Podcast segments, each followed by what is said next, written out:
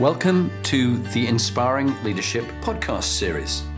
This is aimed for you, aspiring leaders, whatever level you're at, whether you're beginning out in your careers as managers and leaders, whether you're in middle ranking roles, or whether you're CEOs and chairman of boards. There's always something we can all learn.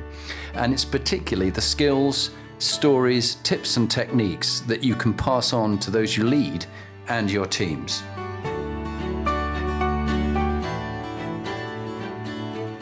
Hi, I'm Patrick Kane.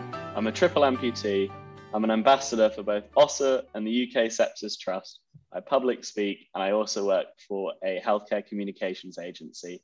And welcome to the Inspiring Leadership Podcast. Patrick, it's a real joy having you on the series uh, as a TEDx speaker and as a man who doesn't let anything get him down and a real inspiration to me and so many others. It's a real privilege having you on the series.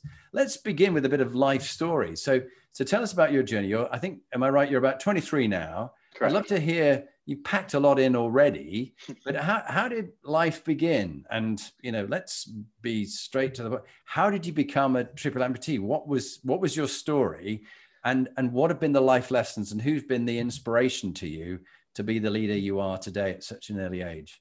Yeah, I guess um, to answer that, we're going to have to go right back to the beginning. So I was born with uh, the normal complement of limbs, but um, when I was nine months old, I became um, rather unwell. Um, I was, again, uh, uh, in the way that babies are, not very responsive, crying, very irritable. Uh, and we didn't know it at the time, but it was the beginning of a three and a half month stay in hospital uh, when I had meningococcal septicemia. Um, things were very touch and go for a very long time. Um, and there are a number of factors along the way which, um, uh, which where I got extremely lucky. Uh, and I came out of hospital just after my first birthday, but I was missing my right leg below the knee, all the fingers on my left hand, and the second and third digits on my right hand. Um, so that's sort of how things started. Um, but to go on, I mean, since then, things have been quite normal for me. Um, I learned to walk on a prosthetic leg. Um, I went to a normal school. I always did things quite normally, and so from there, um, things haven't been things haven't been too different. I'm I'm pleased to say. Yeah, and I think that's a, a really key point. Is I remember listening to one of the ladies who ended up uh, being in charge, the senior vice president for cabin crew at, uh, at Emirates Airlines, and she went to work in a deaf school and mm. uh, in Australia. And um, she began to teach them differently from how they've been teach, taught before, in that she said that we're not going to see this as dis- disadvantage. You're going to compete with the others. So they took on squash and also, they started to win all sorts of things. But of course, the, the school governors got all a bit upset about this because they weren't going to then be seen as different because they were competing with the other schools on a normal basis. But I, I do think your attitude defines your altitude, as someone said. And, and the way that you, your your mom Emma uh, thinks about you and others think about you would surely define how you thought about yourself. Do you want to just say a bit more about how people treated you and then therefore how you thought about yourself? Yeah, I couldn't agree more. I um as when I say things have been normal, I think you you hit the nail on the head and that I was never treated differently and everything was um was expected of me as it would be for any other for any other child. It's funny you mentioned this this school. I had a similar example where the one thing I was told I wasn't allowed to do as a child was to play rugby. Uh, all of my best friends played, and I wanted nothing more than to play with them. But the school deemed it too dangerous for the other children to tackle me because of health and safety. And obviously, it's quite a strong metallic leg. And I found this few, uh, made me so angry as a child because it wasn't even, I wasn't allowed to do it, it was because of them. And um, my solution around this was that I decided to play rugby without my leg on. Um, now, I really don't recommend it. I was awful, but uh, I think it was sort of me trying to prove the point that I was going to be able to do, um, going to be able to do whatever I wanted, really. Yeah, well, I, I admire you for that. I, I, was a really bad rugby player, even with with all my limbs, so I have no excuse. But um, I, I, do admire you for trying to overcome that. And as you were growing up, um, who were the people that you looked to as role model leaders or not necessarily perfect in a way none of us are we're all work in progress but but that you you took solace and encouragement and example from them, who, who would you say? Um, it's a really good question. I think something which often surprises people. I never had many disabled heroes, uh, for want of a better word. I um, I never, although I took an interest in in that area and prosthetics, I, I was never drawn to um, sort of role models in that way. I think I had lots of more stereotypical role models that everybody looked up to, be it athletes or um, sort of adventurers of old. I remember one one that I used to um, had an obsession with from quite a young age. Someone, are you aware of George Mallory? I am aware of George. Yeah. So yeah. George Mallory, from a young age, I found a really fascinating story, and that famous, famous quote of um, "Why climb Everest? Because it is there." Yeah. I remember being just found the thought encapsulated a lot of things that I agreed with um, at that age. Um, so yeah, I would say I had slightly more normal heroes in in that sense. Um, one of my heroes, absolutely growing up, was a man called Dr. Parviz Habibi, who was the man responsible for saving me as a child. Um, but he, yeah, whilst an incredible doctor, continues to do crazy things such as swimming the Channel every summer and cycling from London to Paris with a swim in between. And I mean, not just a doctor. And so I was always inspired by these sort of Herculean efforts, but of that I could relate to, but maybe not, uh, well, not currently emulate myself. But anyway, let's um, let's get him on this podcast series. Don't you think? Is he an inspiration to you? Yes, I mean you couldn't pick a better example to be okay. To be perfectly honest. Well, let, after this, let's let's uh, get you to drop him an email. I would love that. And invite him to be your guest on this show. That would be mm. be a nice touch. I think it'd be perfect. Okay. Um, anything else about life and growing up before we we move into some of the other questions that you and I were going to chat about? But anything else that any kind of key messages you'd like to get across? Um, again, I think that when things changed for me um, would have been when I was 13 years old. So I'd never used a prosthesis on my arm uh, before. And then at age 13, my stepfather saw an advert in a newspaper um, for a revolutionary bionic arm. Um, and it sort of began the process of, uh, we looked into it.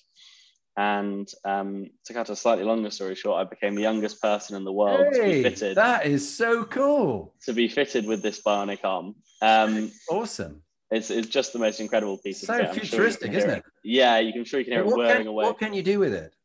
So um, yeah, so there are there are two inputs. So my arm goes till about here. Yeah. Um, and there are two inputs into the arm. So there's open and close. And the way you do that is by tensing either the muscle on the top side of your forearm or on the bottom side of your forearm. So it's a very simple, almost flex of the wrist, which controls it.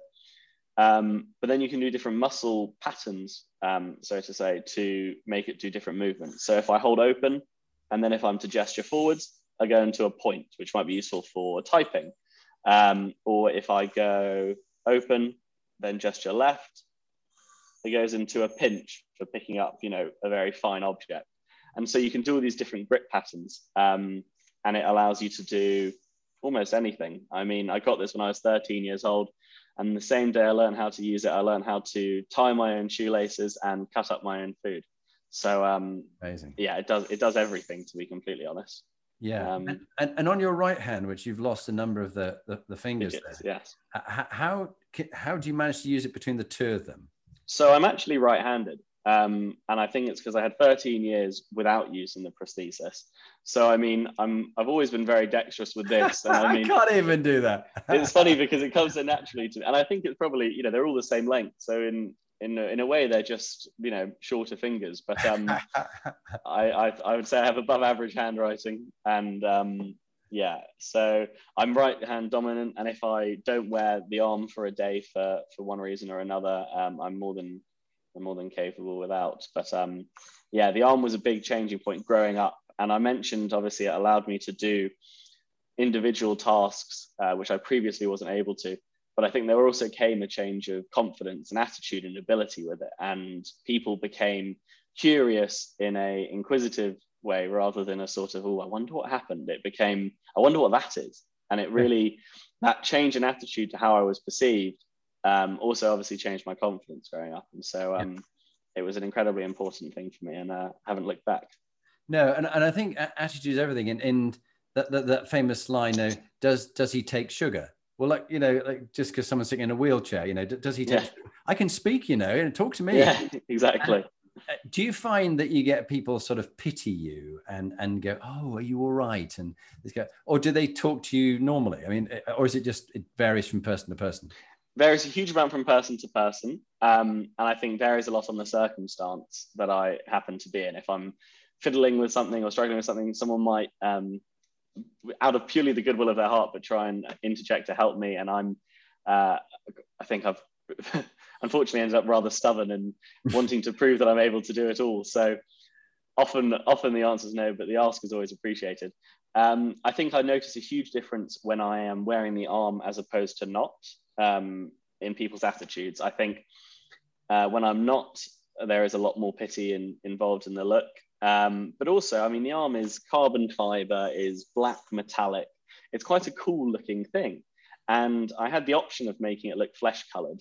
But I, I personally think that the way I've chosen for it to look is also a symbol that I'm happy to talk to people. You know, this isn't trying to fit in or blend in. Um, and so I think it is a statement to people that I'm willing to talk talk about it, and hopefully that's how it comes across. Yeah, no, I mean, and very much in our in, in all our conversations today, um, and and I think it's almost I suppose it's a bit like diversity and inclusion. It's celebrating difference. We're not all the same. Everybody's different.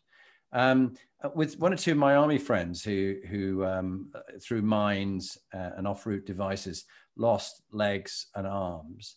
Um, with their legs, they found that they tended to outgrow the prosthetic, and mm-hmm. then, then had to get another one. And it can get quite expensive. You had to have a number of different prosthetic arms, or have you managed to keep the same one? Yeah. So um, legs, obviously, losing my my leg at about uh, well at about a year old babies grow incredibly quickly. And so uh, I'd probably be having about two legs a year until um, the age of 18 when things unfortunately slowed down a bit. Um, and then arms do just grow a little bit slower than legs as well. So I'd say maybe I'd get a new arm socket every every two years or so. Um, but obviously things uh, change over time, and even the change of your residual limb might change and be healthier or not. So there's a lot of there's a lot of variation in there. Yeah. Um, but the good thing is that the components which um, which don't change, such as the foot, foot, the ankle, and the actual hand itself, you can swap out. So always slightly shocks people this one. But if you just so you get a new one of these, but this can uh, be transferred onto the next one. So um, there are ways around it. That's great. And does it fire rockets as well? Things like that. Not yet. I've asked for that in the next version, to be honest, but I'm hopeful yeah no, that's brilliant okay and i'm always interested in people's highs and lows in their life so you uh, if you were to pick your most joyous and uh, joyous i haven't been drinking yet i promise your most joyous and happy moment in your life which would you pick and then if there was a dark moment in your your life uh, what would you describe and, and what you learned from each of those situations yeah it's an excellent question i mean I'd, the standout moment for me has to be um, when I was uh, 13, no, um, in 2012 rather, so 15, I was uh, asked to carry the Olympic torch through Trafalgar Square. Um, And I mean, it's a moment that I will never forget. I mean, just this feeling of euphoria and very proud to be asked to do such an incredible thing in such an, uh, uh, you know, an historic place. So um, that was particularly special. And actually, as I think about it, it's lurking somewhere behind me. Oh, yeah. Uh, over, over in the corner there. That is cool. Um, that is yeah, cool. it's an amazing, it's, not, it's an amazing. Not, I haven't met anybody else who's done that. That's, so that I can't, I can't look past. Um, but um, and that was a culmination of lots of things, you know, um, being asked to do that. Um, yeah, I'm trying to think what I, I mean. In there wasn't many learnings from it other than it just being the proudest day, the proudest day of my life. But it's one that I um I'll always always cherish. But um, stay with it, Paddy, because yeah, you say there weren't many learnings, but we all have highs and lows just day to day. Mm.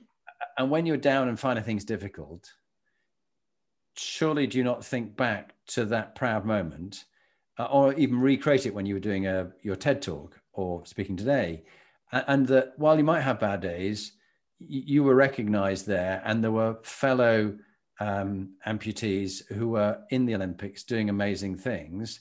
Wasn't that something quite special? I don't want to put words in your. Yeah, no, no, you're you're, you're completely right. Um, I remember feeling especially proud. I mean, even the little slogan underneath, you know, you might have had someone else might have carried it. It might say athlete or, you know, had their little description. And mine said uh, an inspiration to all who know him, which I remember feeling wow. amazed that they had, that was the descriptor that they'd chosen for me.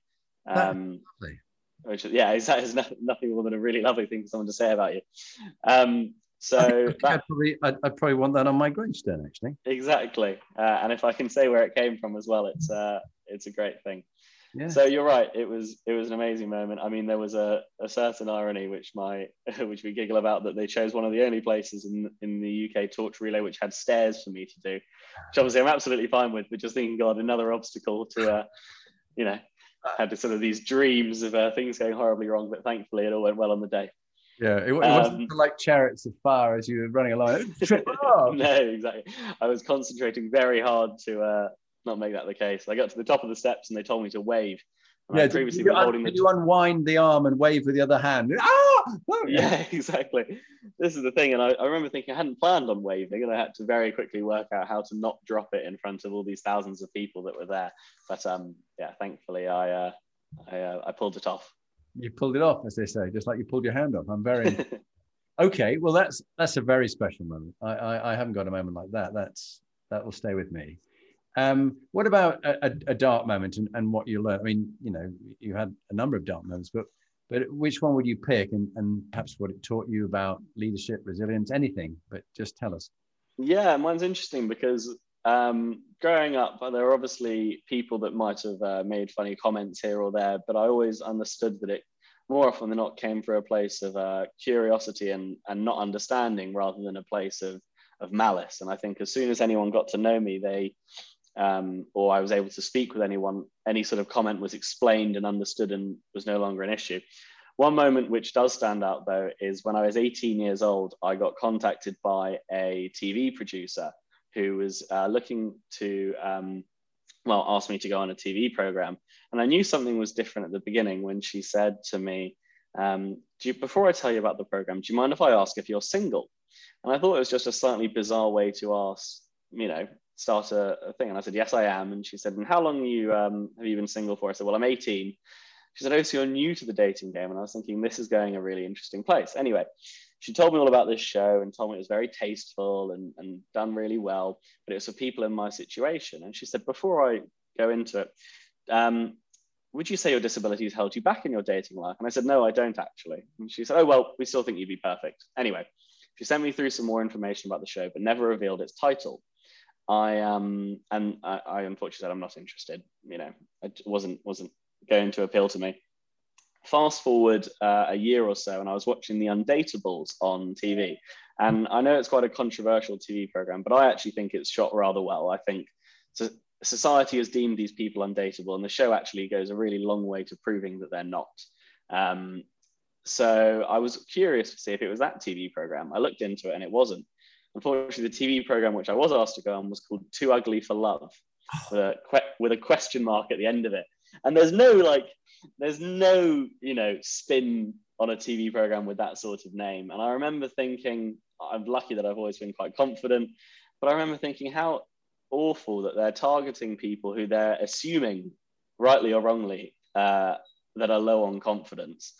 Mm. And and you know it just seemed like quite a humiliating way of phrasing something which didn't need to be done. And i guess they needed a, a catchy name to entice people in but just thought it was a had a didn't have good, the intentions any good intentions behind it. And i think that definitely put some pressure on me uh, you know later on to kind of is should i i never saw my my disability that way but should i and is it going to cause me problems? And i you know fortunately it hasn't but um I, I that was from a place where I was coming from a really good place, and you can imagine that if you're asking someone who's in a bad place, it can it could have some really horrible repercussions. And it went on for multiple seasons that show. So just goes to I think it what shocked me was that I'd uh, I'd always found I could sort of correct the individual uh, and educate and help to teach, but uh, if a show like that's going out on TV, unfortunately, it just goes to show that society as a whole might not necessarily be as accepting as I as I previously thought, and it opened me up to a lot. I'm afraid it's a sign of a very sick society. Mm. If that's what reality TV show has become like. And if Donald Trump becomes president and has no experience of politics, but he's a reality TV show and a wrestler, I mean, it's just it's just ludicrous. So let's go on to since we're talking about Donald Trump and and uh, TV producers who have no morals and ethics. Hmm. Let's talk about MQ um, on the eight elements of the um, inspiring leadership compass.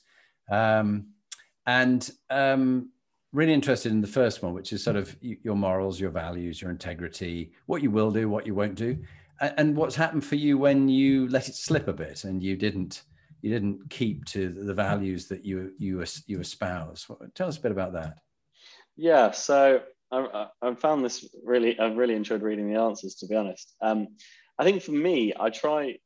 The more I thought about it, I I feel like I'm quite strongly opinionated about lots of things and quite moral with my stance on lots of things, but I couldn't quite work out how to sort of distill it down into something a bit more tangible other than just thinking lots about things. And the more I thought about it, the more I realized that actually I, the most important thing for me is to be the best version of myself, right? And that sounds very simple, but it essentially means that I'm not trying to I'm trying to avoid being anyone else and be, being authentic to myself. Um, and it's funny because you mentioned what do you learn when you let them slip? Well, it's quite an easy one to learn from because I'm only competing against myself in that sense. So it's not, you can't beat yourself, you know, up with it and say, I have to be perfect, I have to be this. But as, as long as you continue to pursue those things which you know yourself and be that your attitude towards something or your response to something, or even um, on the more day to day, your commitment to responsibility, and um, it could be anything. It means that you don't need to, or you only need to put the pressure internally. Um, so I make a lot of mistakes, and I'd be the first person first person to admit that. But as long as the effort continues to be applied in that positive direction, you can't go wrong with it, which is quite an odd way to phrase it. And it's not trying to be too lenient either. Um, but I feel the drive in that sense. Yeah, and, and I must say, I've got you know four children my own age, 25 to 29, and um, you know met lots of their friends and things. But I I do find that at the age of 23, you are mature beyond your age by a considerable amount, and just a, a very worldly view of life. Um, there's no response to that. I just want to acknowledge it. Um, it, PQ is the next one meaning and purpose. What gives your life meaning purpose? Why do you do what you do? What's your you know, most people haven't got a clue. You know, I, I, know some people who are in their 50s and they still haven't got a work. I'm not sure what I'm going to do when I grow up. Um, but what gives your life at this early stage in your life? What gives it meaning and purpose? And what, what do you see as why were you put on the planet? You know, Mark Twain said the two most important days in your life the day you were born and the day you found out why. Have you found out why yet? Or are you still sit, searching for meaning and purpose in your life? Uh, I'd say somewhere between the two, to be honest. I um, I've always been aware how lucky I am to have survived what I did as a baby. Um, and I've always felt, I think they call it survivor's obligation, to this, this sense that I should um, do everything I can uh, as an act of gratitude and uh, respect. And, you know, I've been lucky, but others, many, many more were not. So uh, that has always been the, the why behind lots of things. But the actual tangible um, proof of that, I think, is still coming. So I've done a variety of things. I've, I've, thoroughly enjoyed public speaking. I'm an ambassador for the UK Sepsis Trust. And everything I try and do in, in those senses is to help repay that favor. But at the same time, um, I think there's there's more ways to do it, and I will hopefully continue to continue to repay that favor. But I wouldn't say it's ever going to be in one specific way. No. Um, and so even in my professional life, so I um I only graduated from university last year. Uh, I began my first no, class what, of 2020 what was a, what did you read? I, I studied biochemistry, and wow. so that came from my fascination of healthcare and science. Um, and I was aware that I might not. I think I can be anything, but a doctor might have been a push. Um, but you know, moving forwards, I wanted to you know help others save lives and so in in health i now work in healthcare communications um, so you know working on on bringing solutions to to patients and so that's another aspect it might be extremely different from the public speaking and and the ambassador work, but it's all geared towards uh, a big thank you, essentially. Um, yeah. Well, you, you mentioned the doctor who you described as who saved your life. Mm. Talk a little bit about him just for a minute, for a moment. Yeah, um, Parviz, I'm fortunate enough to say we're still very good friends. Um, and when I was, well, I guess when I was ill as a baby, I was rushed into hospital and they weren't quite sure what. Um, another act of good fortune that was that I lived in London at the time, um, and St Mary's Hospital um, in Paddington um, was not too far away. Um, he was just clocking off a long shift and saw saw me arriving in and immediately clocked back in. Um, and I think you know it was if it wasn't for him and the sort of expertise of his team as well and the amazing nurses and other doctors, I simply wouldn't have made it. Um, but Parviz, uh, so he founded the pediatric intensive care unit at St Mary's Hospital. Um, and so I couldn't have got ill in a better place. Um, it was, you know, in 1998 when this would have been, would have been the one of the best places in the world to be to be ill as such a such a sick child. But also, it, I think it cared in quite a holistic way because it uh, spent a lot of time speaking with um, my family about what I was going through, and you know, now um, is able to provide parents to be in accommodation, to be near to be near their children. And I mean, my mother at the time slept on the floor of the hospital, but um, you know, it it really understood that the needs of a sick child goes way beyond just the child in the way that maybe in a, in a older intensive care unit it would do. Um, so he's just remarkable, and he continues to um, raise money for. So Cosmic is the name of the charity, Children of St Mary's Intensive Care, and um, yeah, he. I was fortunate enough to be a crew member actually on his um, four-person two-way relay of the uh, channel. So it was a 25-hour swim, four of them. You swim for an hour and then you get three hours out, and they completed it in about 25 hours, which is good going. Um, and I mean, this is all Parviz is in his uh, uh, mid 60s, I'd say now. So, I mean, it's remarkable how much he keeps doing it. And then he did a one man, two way version of the channel uh, uh, sorry, two people one way, and then uh, I think a couple of summers ago did the one person one way swim. So it's just remarkable uh, the way he continues to to help others. Two thoughts come to mind. Um, firstly, what an amazing guy.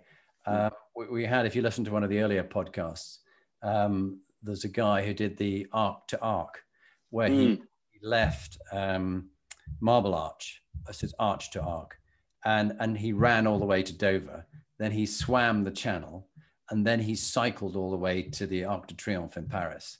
Wow. Um, just phenomenal guy. Definitely worth listening to that. And then the second one, you um, brought something quite personal to me in that you talked about how lucky you were to be close to St Mary's, and if Parviz had been there, had not been there, maybe you wouldn't have lived and his team. Um, back on the 14th of January, my brother, uh, someone tried to murder him and burn down his family and his house. And um, he's he was taken to Queen's uh, Medical Center, which has the best trauma unit in the country. And mm. had he not been taken there, he probably would be dead now. He's still fighting for his life to get better. But I just say sometimes you're very lucky that, that where you happen to be, the right place at the right time, even though the wrong thing has happened to you, like you were close to death with sepsis, uh, and he'd just been been stabbed by someone trying to kill him. Um, I think just sometimes in life, uh, you don't know how lucky you are when you think you've actually been really unlucky.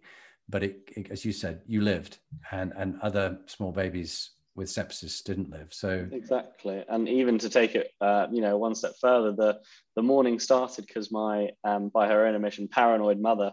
Um, you know, I was I was unwell. She took me to the GP. Uh, the GP said there was nothing wrong with me, uh, and my mother wasn't happy with that as you know she she just knew that there was something up and at the same time she knew that i wouldn't be seeing the gp for long so she asked the taxi to wait outside and the, the tightness of the timings meant that if the ta- if we had to call another taxi things wouldn't have worked out either so there are all these uh, accidents happy accidents along the way um, which meant that i survived and i think that's why you can't you can there are some things which were in their control um, but there are all these happy accidents on the way. So I think being aware of the luck involved is quite humbling, and you can't take credit for you know as a, as a young baby, I mean, I was I was just ill in hospital, but there were these incredible professionals and happy accidents along the way, which meant that things worked out one way. So it's not not not any of it's on me essentially. Sometimes, but but isn't it great that you've got very fine medical professionals like that, and and I'm very grateful to the medical professionals at Queen's Medical Centre in Nottingham mm. who saved my brother's life. Um, health quotient. Um, well, we're talking about health. Why not talk yes. about mental and physical health and well-being? Um, how do you keep yourself uh, healthy physically and mentally? Um, and what have you done when you let your health slip, both mentally or physically? Because um, you know you you handle it incredibly well, but there'll be times when your mental health might be affected, or there'll be times when your physical health might be affected because of your your triple amputee uh, situation. Yeah, um, mentally healthy. I think I've been extremely fortunate in that that's always been I've been you know um, healthy there. I have an incredible group of family and friends who I've always been uh, confident enough to turn to, and you know they always listened with open ears. So that's been that's been um, a main factor in that for me. But I think that physically has been something which is um, I've been learning a lot about as I've got older, and I think the thing that I've learned recently, which might sound surprising, but my version of healthy is going to look very different for the rest for, for my life to other people's. Um, I will not be, uh, you know, running marathons. I don't think, um, and there will be things which I'm not able to do. But that being said, that does not mean that you write off uh, physical health at all, and there is lots that can be done.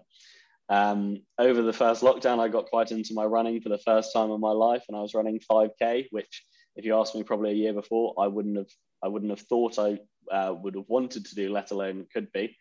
Um, and then even there are smaller things. Physiotherapy, I've had a really complicated relationship with.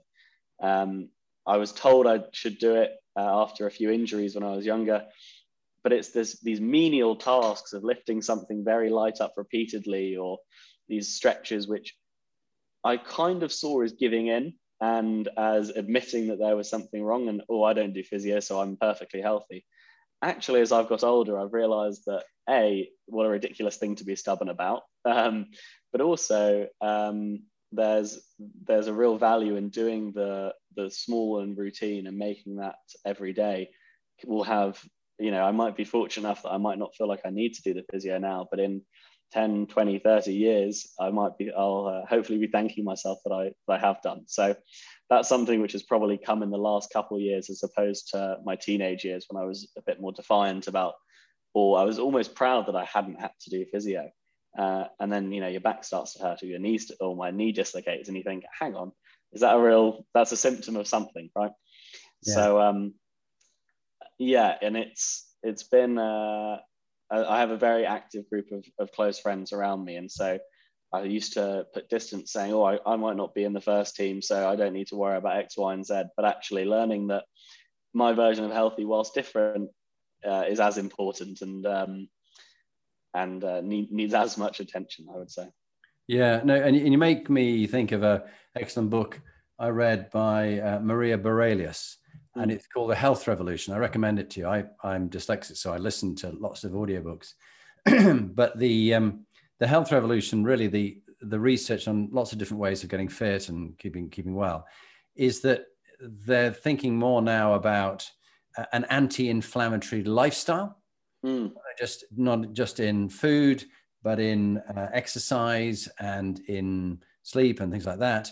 And stress is inflammatory, and lack of sleep is inflammatory and, and of course, I, my big thing has been doing mountain marathons. Crazy though it sounds, and, and um, uh, I'm proud of the things I've achieved with those things and, and distance, endurance, distance, and, and airborne stuff. But what is coming out even in the military is they're saying when you get to my age approaching 60 that you avoid inflammatory things or what they call junk miles yeah so 5k is fine but really anything longer than that which I've done a lot of over the years, it is actually very inflammatory for the body and it takes the body mm. a long time to recover from it.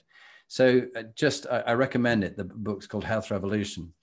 And um, it, it's well worth listening to. She went and tried all sorts of different approaches, a bit like sort of eat, love, pray. She experimented with these different things. But the, the bottom line that I took from it is that find a, a lifestyle and a living and a, a food that is, uh, you know, anti-inflammatory means um, uh, antioxidants against free radicals, but it's a whole lifestyle approach, a mental approach. Of course. Um, IQ is the next part of the Inspiring Leadership Compass. And it, it's not just about IQ tests. That's not what it's about at all. It's really more wisdom and judgment and decision making. Do you, do you have uh, some wisdom, good wisdom you live by? And, and who helps you when you have to go through decision making? If you, you have your, your real or your virtual sort of group of advisors, who, who are they and, and, and how do they help? Yeah, I think in terms of wisdom, um, I've always uh, been not sure if taught's the right word, but I've always known from a young age that the most what's happened to you is not that important, and the most important thing is always how you respond to it. Mm-hmm. Um, and when it comes to decision making, then it, it's almost quite easy because the you accept the things you know which you have zero control over, and afterwards you then go, okay, well, X has happened and X is awful. What am I going to do now? And I've I, I do find myself saying what am I going to do about it? An awful lot with any sort of any sort of um, decision or or query really. Um, and then I guess when it comes to people that I turn to, um, again, I was very I have an amazing uh, family, but I went to the same school from the age of four to eighteen, uh, and all of my best friends I've known for now uh, sixteen odd years. Um, and I think when you have that sort of long term uh, relationship with people and you know them inside and out, and um, I definitely consult them on anything from the gigantic to the tiny. Um, and I think that a lot of people who, um, well, I'm, I'm aware how fortunate I am to have that kind of uh, network around me. Uh, and I see other people um, who, who simply don't. And they kind of, uh, when we've spoken about it, are very aware, uh, pointed out to me saying, God, if only, you know, you have these people that you speak with on a, on a daily or weekly basis who are able to give you so much value. And I, um, mm. I could turn to some of them, not for everything, but, you know, bits, different people for, for different pearls of wisdom. So it's a broad group.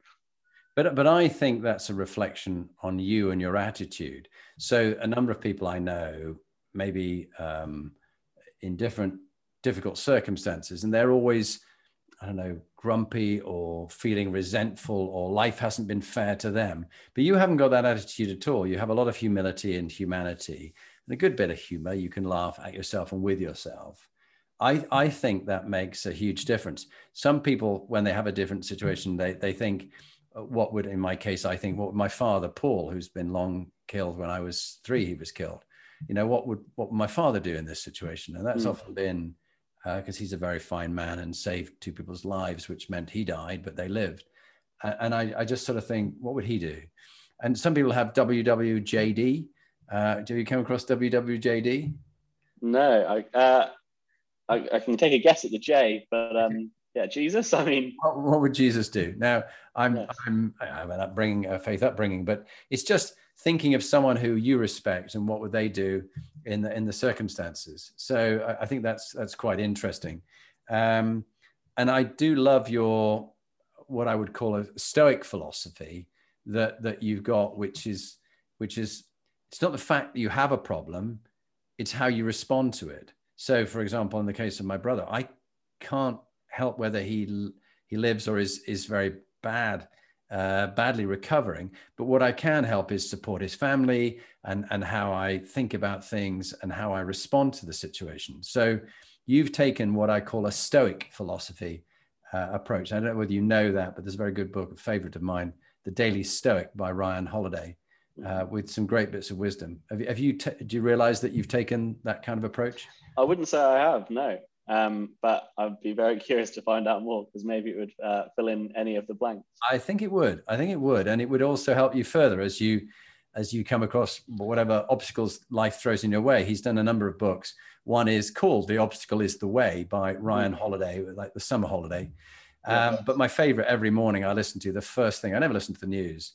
I always listen to that day's audio of the Daily Stoic about yeah, you know. Sounds amazing. You, you, um, you, you, between stimulus and response, you have a choice.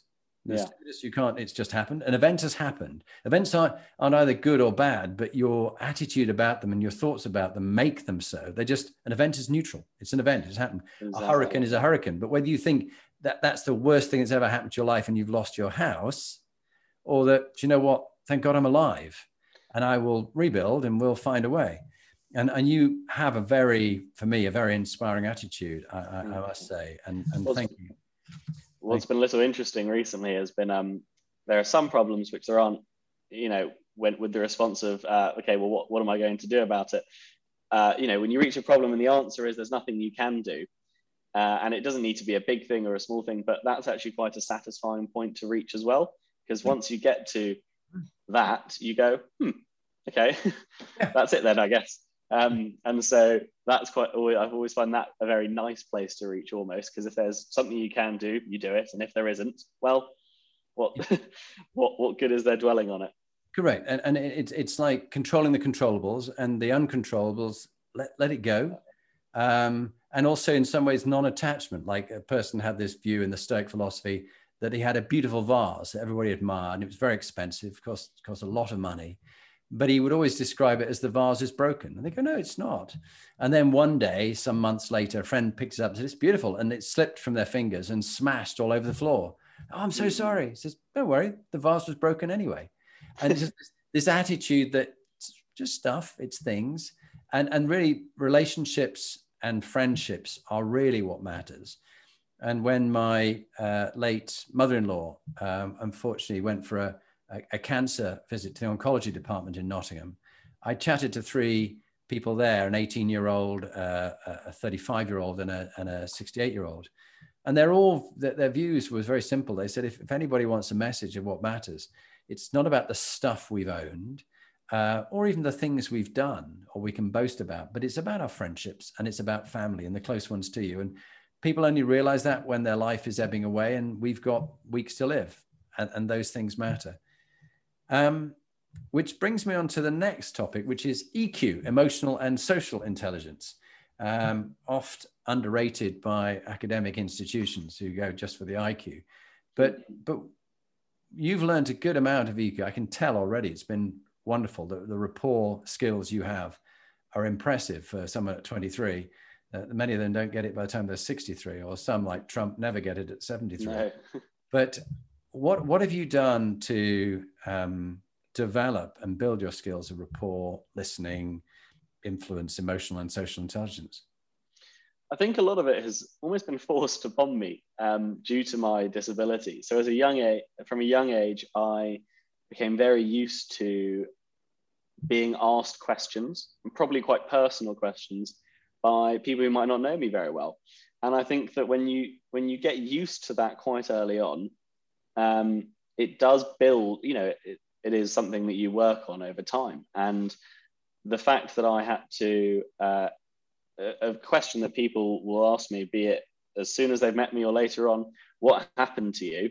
And you almost have to give them quite a long story. And for some people, it's quite an emotional story. I'm sure I don't remember being ill as a baby, but I'm sure that for my family, you know, being delving into that every time that someone sees you can be quite a, a, tough thing. And so I think that's built a huge amount of, um, I think it's helped me build rapport with people. And the fact that I'm so willing to share quite a personal thing about myself off the bat as soon as I meet people um, probably allows them to do the same in return. And as a result, you, uh, you know, I form good relationships with people.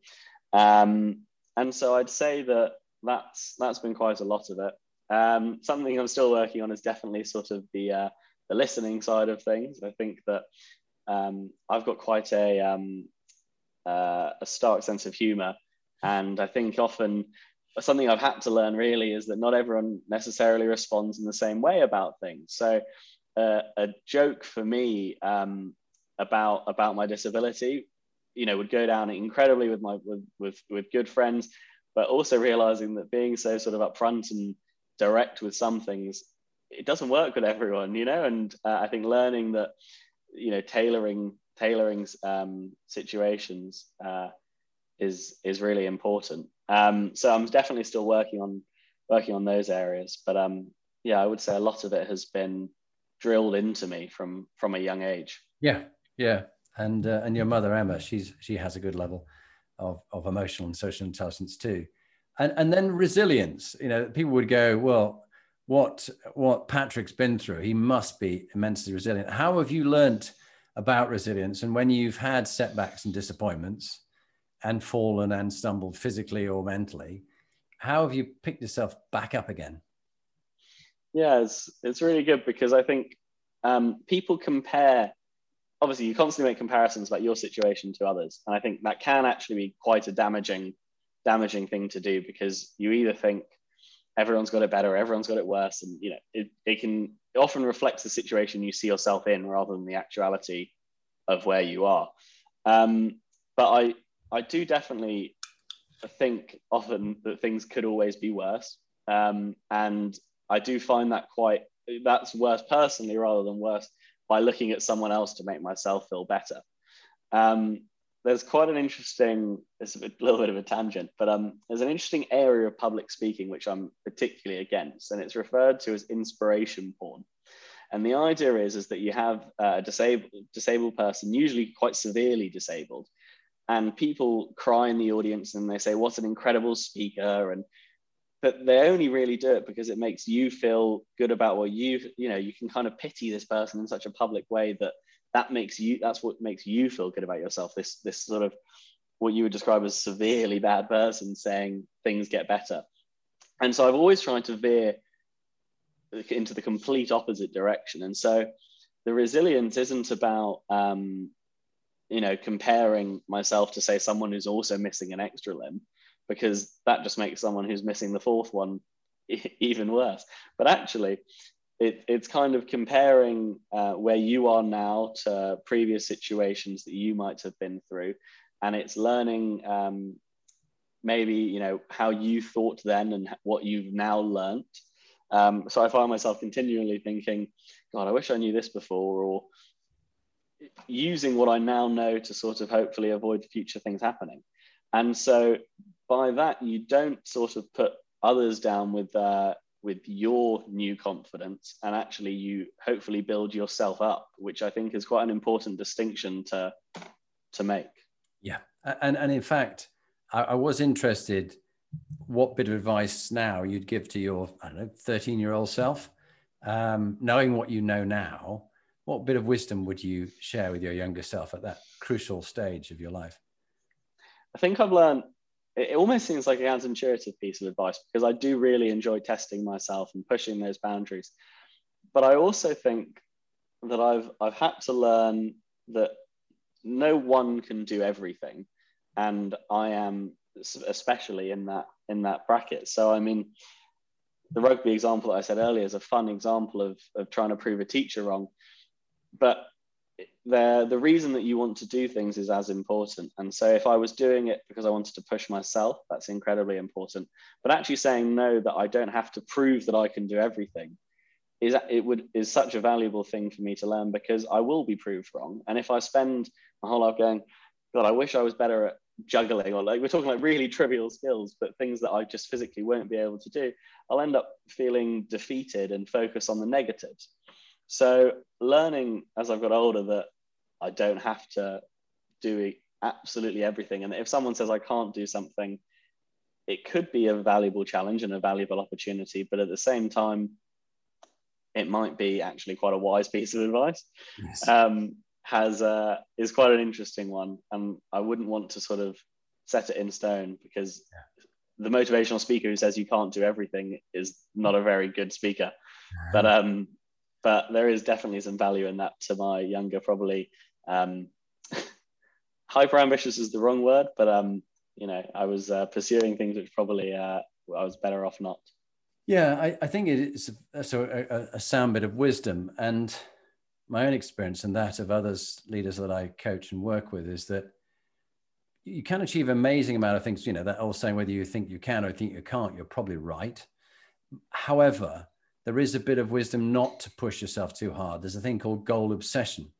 And mm. uh, Maria Santois was one of about three female mountain guides out of the whole world of these specially trained mountain guides. And she'd often turn back from a summit ascent in appalling weather and say to her, to her paying client, we're not going to the summit. And they go, oh, well, I paid you to get me to the summit. And they'd part, someone would pass them going to the summit, and she'd say, I don't think you should go to the summit. The weather is getting really bad. It's dangerous. Mm. You should not go. No, no, we're going. And they die. But she saved her client who was disappointed, but only knew later on when the other people they passed who were going for the summit died. And, and so there's, there's a fine line on being being driven for a goal, but not being obsessed to the point where you lose family, friends, or even your own life. And often people are so obsessed by things, they don't have car crashes themselves, but they see lots of car crashes around them and they never realize it's anything to do with them. I completely anything. agree. So you're right. It is it is a definite balance and it's an art to to perfecting that balance. Um, but it's something that obviously is a skill that you try and build on and work on and hopefully I'll continue to do so. Well, I get the sense you will, which just takes me to the next one brand, reputation, image, impact, BQ, as you call it. Um, what have you learned from any feedback you've got from people? And, and what do you do to have a sort of an attitude of uh, what, what Carol Dweck would call a growth mindset rather than a fixed mindset and being prepared to be always work in progress? Yeah, I think that as a public, I think a lot of my sort of learning in the in that aspect has come from my public speaking. Um, and it's been a really interesting journey how I've uh, changed what I've spoken about and how I've learned what people um, necessarily enjoy and, and, and don't enjoy. So I think my earlier speeches were um, a, a, monologue about what I'd been through. And I started to very quickly realize how that wasn't very useful at all for anyone.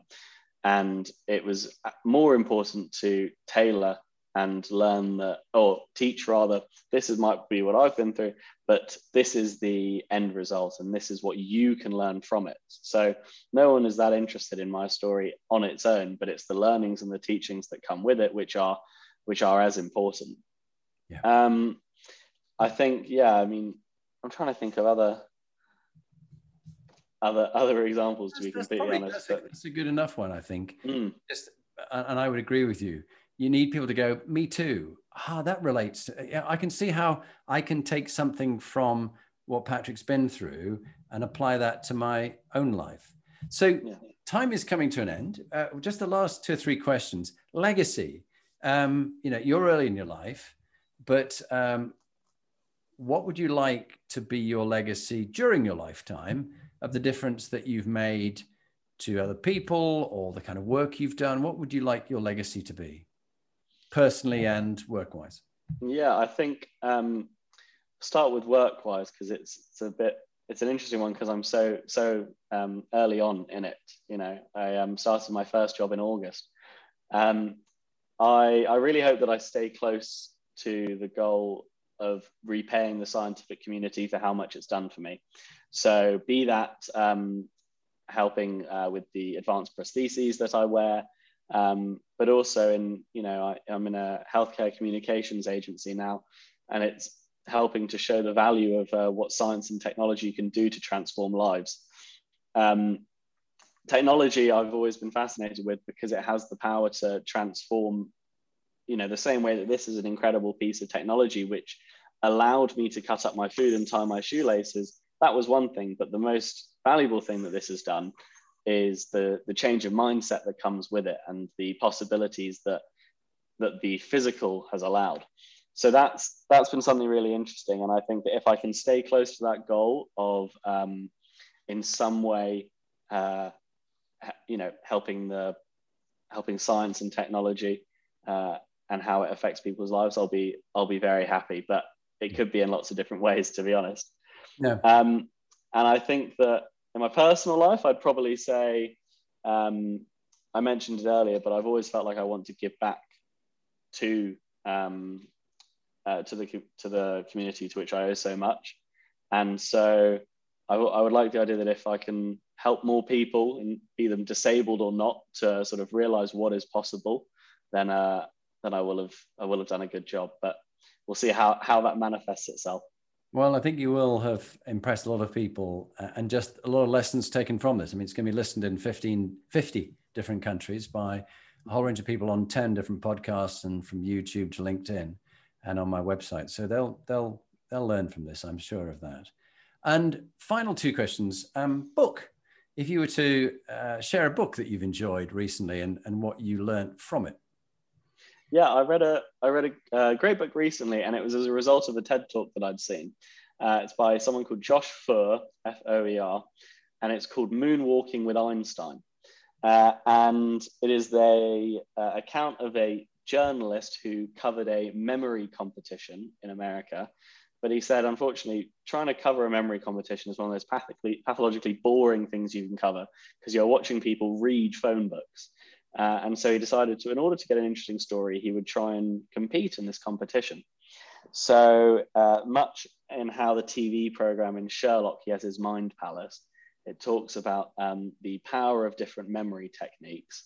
And uh, I wouldn't say I'm an expert, but I'm trying to get better and better at it. But it also speaks a lot to the way that our brains work. And I think people nowadays are very accepting of, oh, I'm very forgetful, or so and so has a very good memory.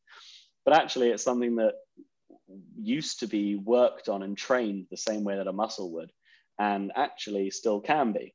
So, um, I mean, again, I haven't mastered it yet, but the book goes a long way to teaching you how to sort of memorize phone numbers and shopping lists and deck, decks of cards. Um, but I enjoyed it so much because I think it showed you the value of what you can, what might seem impossible, like trying to memorize a deck of cards, actually through some quite simple training, hmm. um, you can you can do relatively easily. So I enjoyed that, and hopefully I'll be um, memorizing phone books uh, in no time at all. I'll ring um, but I forgot my phone number. Yes, exactly. Um, so yeah, it was a fantastic, fantastic read purely because it teaches you um, uh, what what can be possible after quite a simple change in attitude as well. So. Patrick, thanks. It's been great having you on the series. Really enjoyed it. And I look forward to staying in touch over the years. So thank you. Me too. Look forward to being in touch. Thank you very much for having me.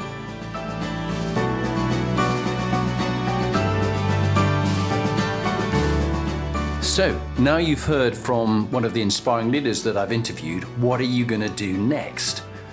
If you want to get some more free material, go to my website, jonathanperks.com, or follow me on LinkedIn, Jonathan Bowman Perks. And there you can get access to my books, uh, Inspiring Leadership and Top Tips for Inspiring Leaders. But if you want to actually do something about being a leader and constantly improving your game, raising your performance, get in touch with me about coaching you or one of your team that you want to raise the game for them. It's got to be people who want to be good to great, not people who you're trying to fire. And if you're looking for a motivational speaker, get in touch. Or if you want me to work with your team coach, I would be delighted to help you.